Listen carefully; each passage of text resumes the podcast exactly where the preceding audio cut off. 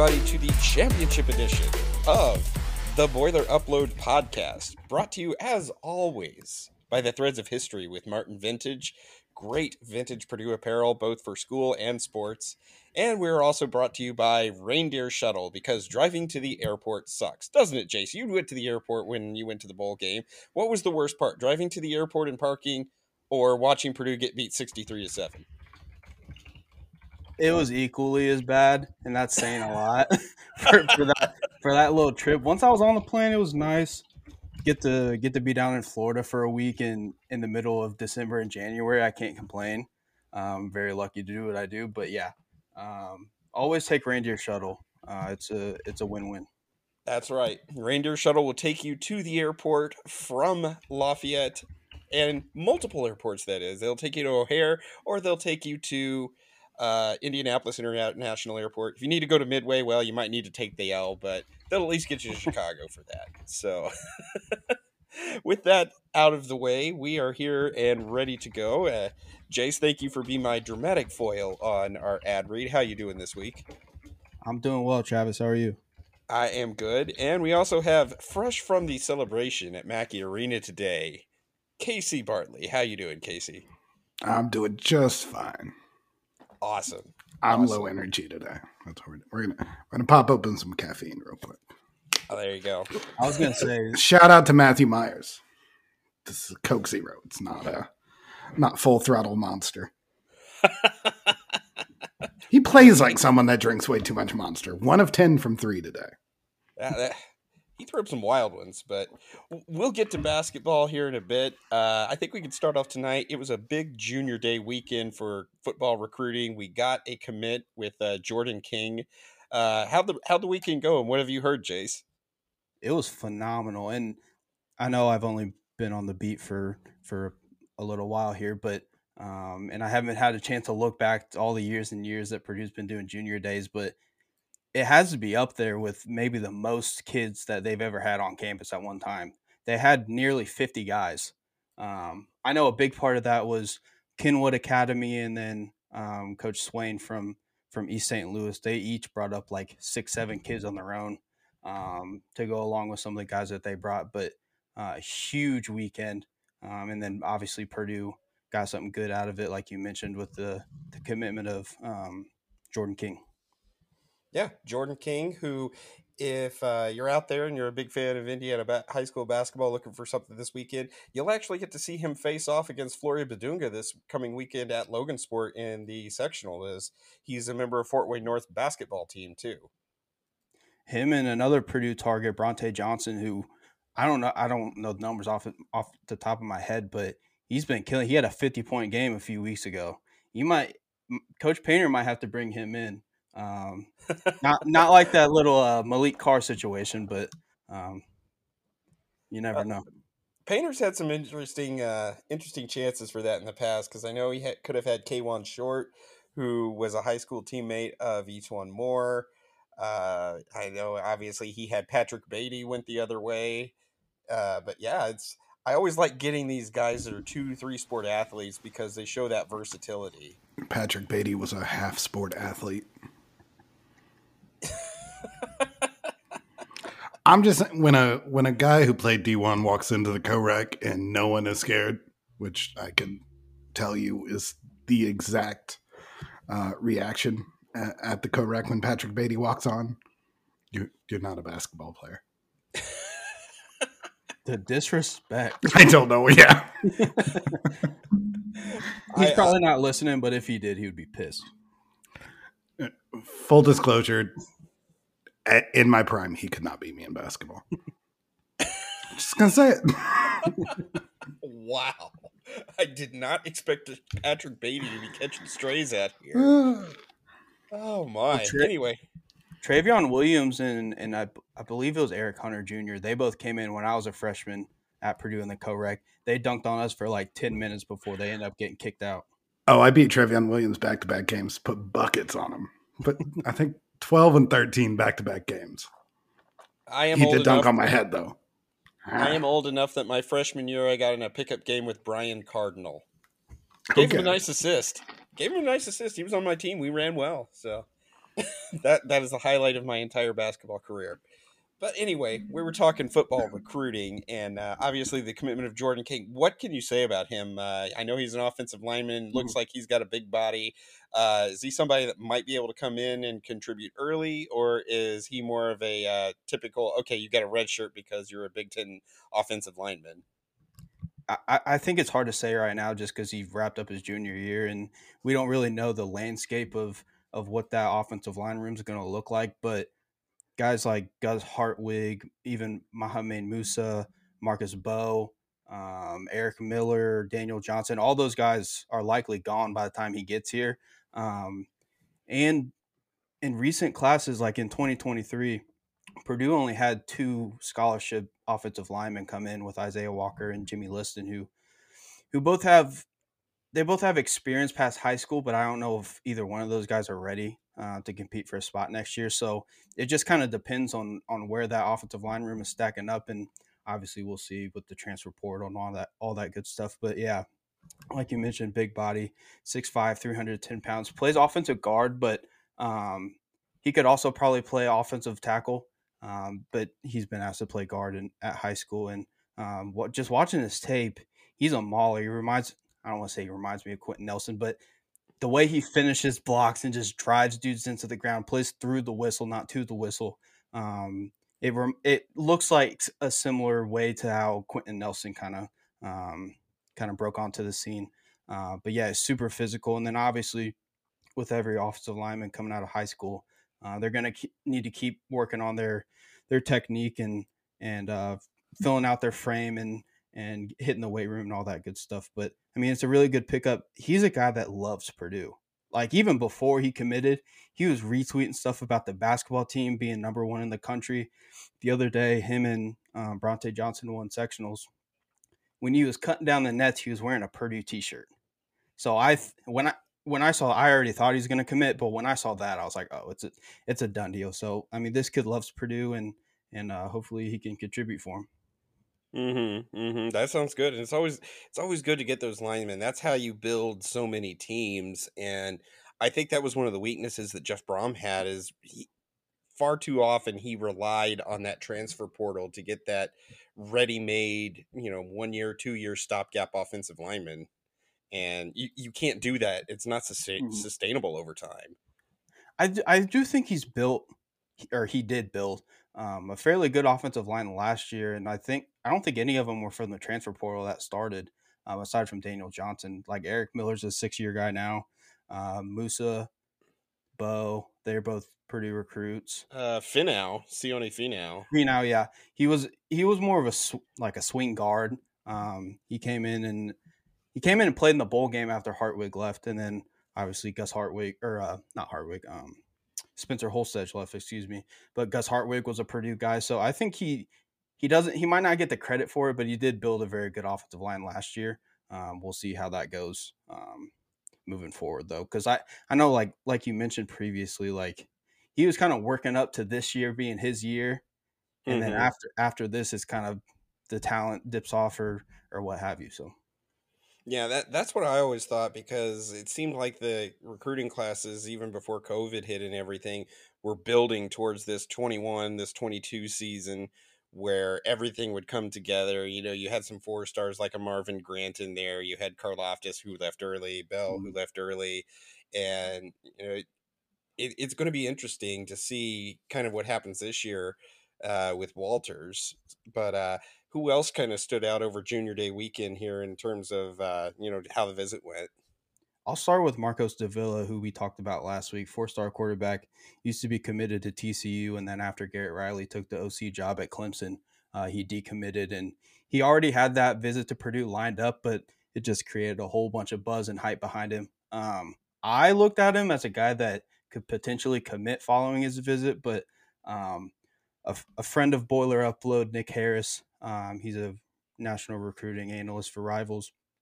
He had a chance to talk to Davila, and and Davila's taking this thing slow. He doesn't really want to jump back into a to a new to a new school and, and commit too early. But um, along with Purdue, it's Miami and Colorado. Those are the three that kind of stand out right now. Um, so he's going to take visits to Miami and Colorado. I think he's I think he's working on those. The last I checked. Um, and then he's going to go back home, talk to his parents, all that good stuff. Maybe take some official visits, and then potentially commit um, sometime in like July, August, September. So um, I was wrong on that one. I thought I thought he could potentially be a guy that would commit this weekend, possibly even today, but um, it looks like that's been pushed back a little bit. Gotcha, gotcha. And you know, you can never have everybody's always looking for that quarterback, but you know, Purdue's kind of in a situation right now, unfortunately, where whoever wins the job here is going to be a multi-year starter too. yeah, it would appear that way unless unless Hudson Card comes out and has a breakout season and heads to the NFL draft, which I think is possible, um, especially in Graham Harrell's offense. He could put up some numbers, um, and then was that dog? he got he got a coke bottle. He was so distraught at the idea of uh, Hudson Card leading after one year. I'm just hey, I'm just saying it's possible. That'd be a pretty good Purdue season. Then that yeah, be, yes. I, I wouldn't be disappointed. Yeah. and then you got Brady Allen sliding right in after that, in all likelihood. But uh, yeah. Uh, it'll it'll be interesting. So, any other final notes that you got on the junior weekend? I know uh, how many of them happened to stick around for the basketball game today. I don't know how they work those together or not. I don't know the exact number. I know that they kind of put the high priority guys later on in the weekend.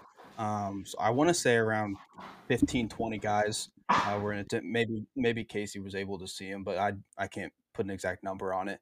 Um, two guys that I did want to mention were Bronte Johnson, who we kind of talked about a little bit earlier, and Mylan Graham. Uh, two of the top guys in Indiana. They've both taken two visits to Purdue. Uh, I think Corey Patterson's really making an impact on those two guys. And um, aside from, I forget the, the kid's name, but he's offensive tackle going to Ohio State. But outside of him, those are the top two guys in Indiana.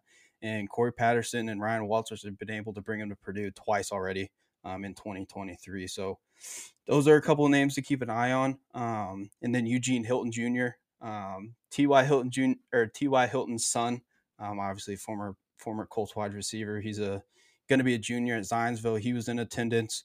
A couple four star defensive ends: Brand, Brandon Davis and Marquise Lightfoot, um, Josiah Edmond, who's an athlete from Nappanee, and then D'Amico Kennedy is another guy uh, to keep an eye on, in my opinion. He was high school teammates with Jamarian Harkless, uh, who's part of the 2023 recruiting class for Purdue. Um, and and Jamari has been in his ear from what I've been told. Um, so that's that's another guy to keep an eye on. But I mean, all in all, they had a bunch of talent, a bunch of Indiana talent, Illinois, bringing kids from all over the place. So um, it's an exciting time for for Purdue football recruiting. Hilton's an interesting prospect because I saw him mm-hmm. all season this last year, and as a sophomore coming into that conference, uh, Zionsville plays in the Hoosier Crossroads Conference here in Indiana, which is probably the second best conference behind the Metropolitan or Scholastic mm-hmm. one.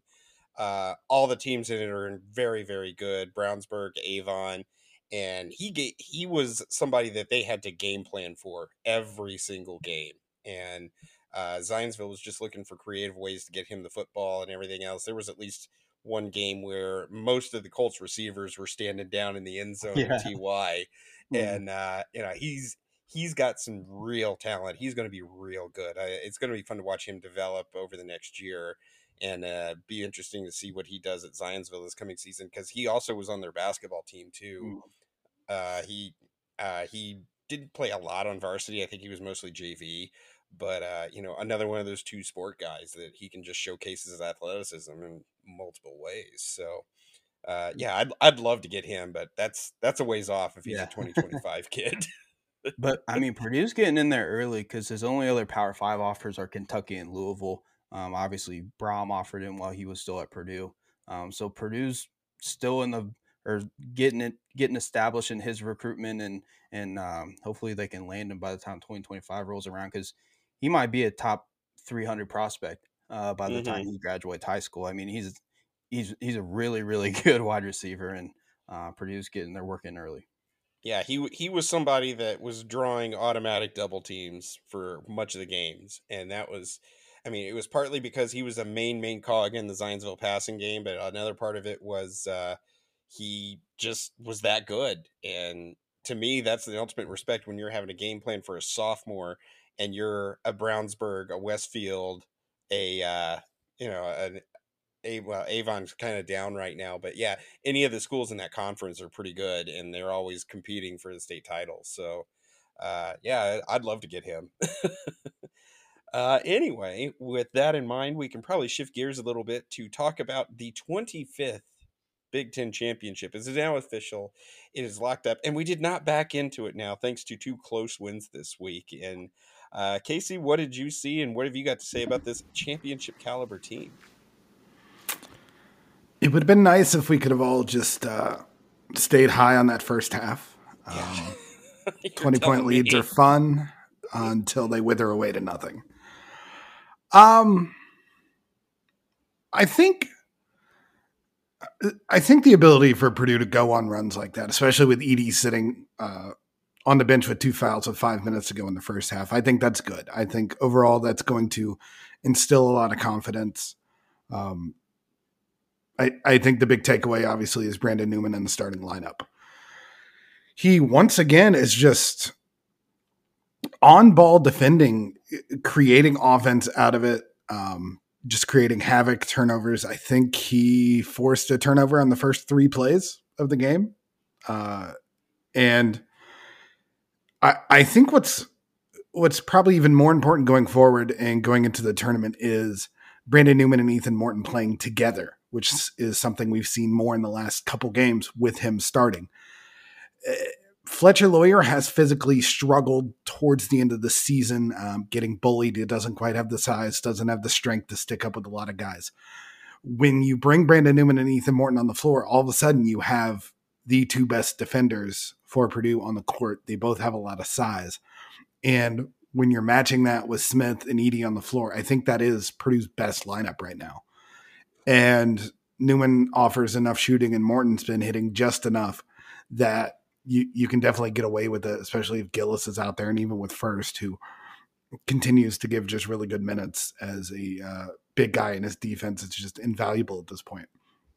So, yeah.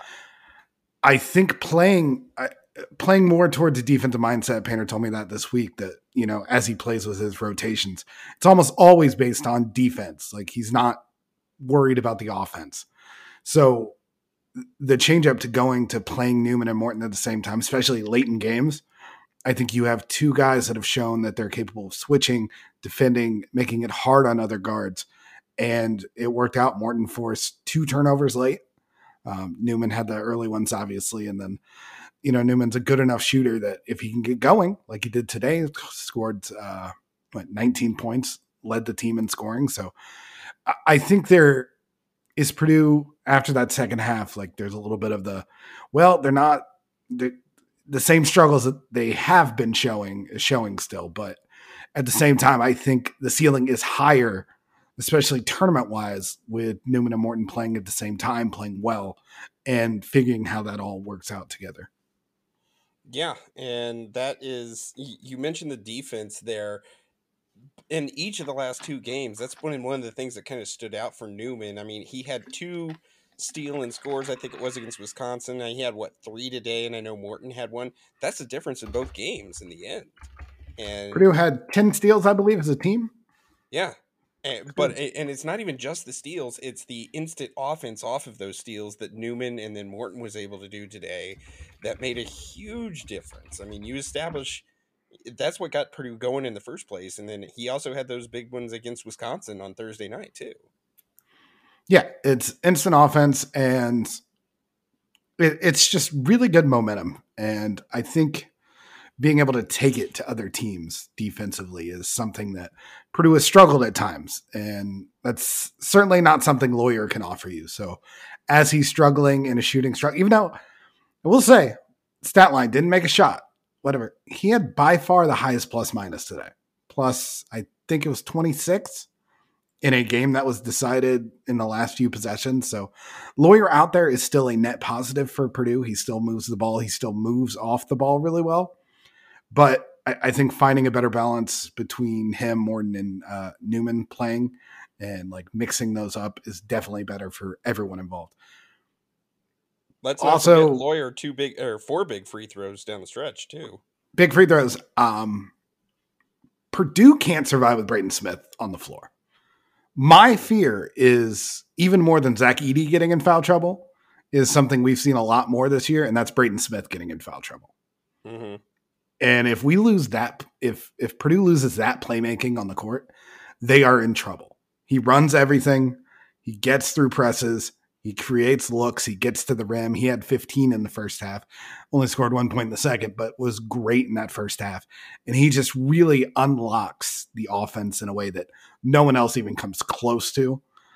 And at times, he's gotten some silly fouls, um, can get switches where he's, you know, given up almost a whole foot on the floor. So he's got to definitely be conscious of that as he's playing because this offense really needs him to stir the drink for everyone. I agree. I agree because there were moments there in that second half as Illinois is making their comeback.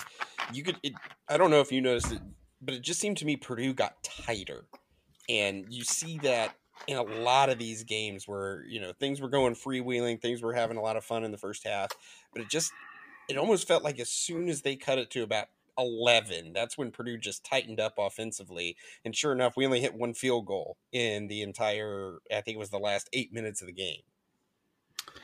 I I don't think it's all on Purdue. I think teams that are behind play a certain way, and you see it with pretty much every game. It's a, it's a game of runs because the desperate team really does just ramp it up. And Illinois is so long everywhere that they they can create this chaos just from one through five, and they all move and once uh, Dain Dainja got in foul trouble, just it, it's a whole bunch of guys that are six six to six eleven that can move around, and it, Purdue definitely struggled a little bit. But most teams struggle when the other team is you know playing for their last effort, like they had to come back.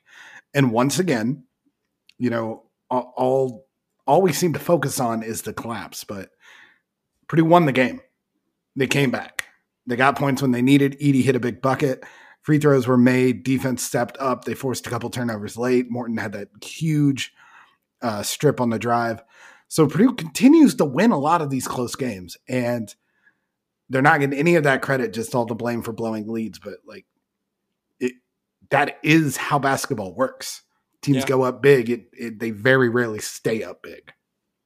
Yeah, and it's it's so hard to put a team away, even in Mackey and it's almost like you got to get to that eight about the six minute point with a 15 point lead if you want to feel anything remotely safe in the college basketball uh, the, these days. And, you know, it, it's hard to get to that point because these teams, you know, you saw it today. Illinois doesn't shoot well, and then they hit what, like five threes in the second half? I know they had that one stretch where they were just bombing away. Yeah, but the way teams can shoot threes now, like uh, leads don't mean the same as they used to. I mean, back in the day, jumping up 23 would be the game over. But every week, every night of basketball, teams come back from that. It's not all you're talking is, you know, three or four shot swing at this point, and then all of a sudden it's a close game. Mm-hmm. Mm-hmm. I mean, Illinois missed the front end of that uh, two free throws that they could have had where they tied it. Otherwise, Purdue could start making free throws. That would be nice. Yeah. I, As I'm writing the rap, I, it's just all one of two, one of two, one of two, one of two. That, yeah, I think they missed two front end of one and ones in the second half today too. Yeah, so there there's definitely things to tighten up, but Purdue did what it needed to. It won. It won the Big Ten, 25th. Uh, Mackey had something to celebrate. It was it's good vibes in West Lafayette. The the players afterwards uh, in a very good mood. Uh, Ethan Morton uh, Chris Foreman had to corral players after the celebration to try to get them into the media. Uh, Matt Painter popped his head in. He's like, "The player's gone yet? Nope. Okay, great. I'm gonna go now, so he could be done." And then Ethan Morton shows up on his own. He's like, "I'm here early, guys." Sees that we have brownies. Goes into the other room and grabs a couple brownies. All right. Uh, uh, Braden Smith finished the day by uh, going to pick up some brownies this, after leaving. So it, it, this mean this this win meant a lot. Um, Ethan Morton, he's the one who lost his starting job, and he he pretty much pulled an Edey where he pulled the mic away after well, Purdue was able to afford three microphones, so he didn't have to pull a microphone away like at IU. But oh, that that's but when I like that. but when Newman answered a question about stepping into the starting lineup. It was Ethan who just like jumped on and said, I just want to add in, I, I couldn't be happier. I want to see Brandon Newman play 40 minutes a game and just like the way this team has melded together really does that that is real and that you don't have this kind of success um, when you're not predicted to be this good when you didn't have overwhelming amount of talent like you don't get to this level of college basketball without buying in with each other and trusting um, in everyone and it, it's just really good to see that get rewarded with a 25th big ten title especially after last season Oh yeah, and you know I I I don't buy the whole week schedule crap. I mean, the entire Big Ten was virtually dead even behind Purdue, and uh, you win the league by three games. You go seven and three on the road in the conference. yeah i mean you, you lost twice to Indiana, but whoop de doo, you still won the league by three. Could anyone have predicted that we'd only lose five big ten games at the start of the season I don't think so. I was Oh, you know what? Actually, I was just talking to Ledman. Guess how many I predicted? 15 and 5, baby. This guy Oh. knew. oh, This guy knew. I thought we'd barely make the tournament, but this is why nobody listens to me. Actually, no. Everybody should listen to me. Please get a subscription to Boiler Upload. 100 bucks a year. We appreciate it. Anyway.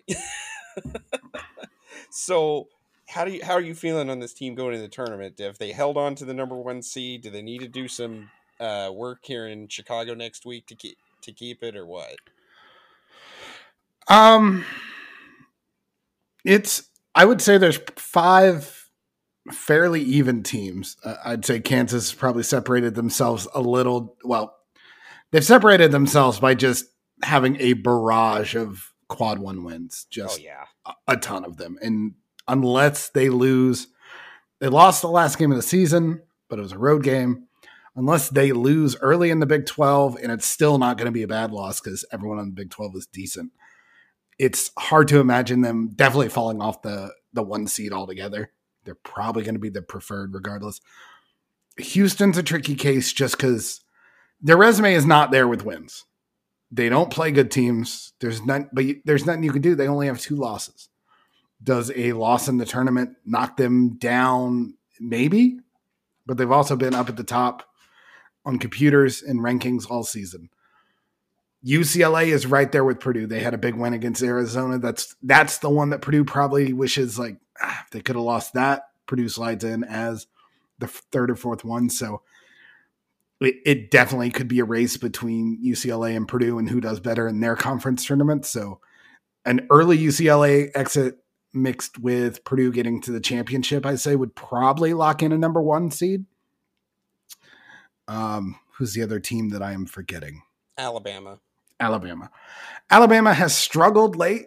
Um, you, you generally, I don't associate anything with the NCC NCAA as a um, a moral guideline um, or, or people that are out to do good in the world. So, whatever you want to think about the Alabama program right now, I wouldn't expect the selection committee to make a statement towards you know off court stuff with Alabama. But they've also struggled towards the end of the season. If they don't win the uh, SEC, I would say their resume is comparable to Purdue and probably a little worse. Um, SEC is a little down, and the big wins are comparable, but Purdue probably slightly out edges them. So I think definitely Purdue is not falling below the first or second two seed, Mm-hmm. regardless of outcome.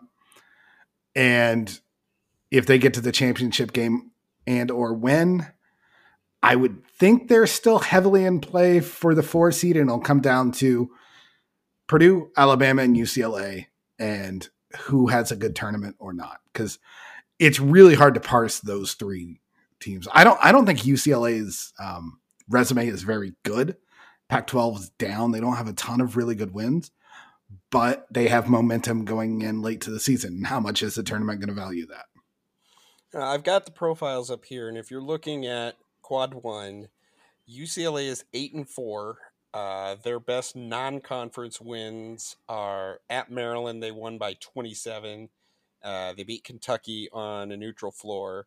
They did lose to the same Illinois team Purdue just beat, but that was on a neutral floor.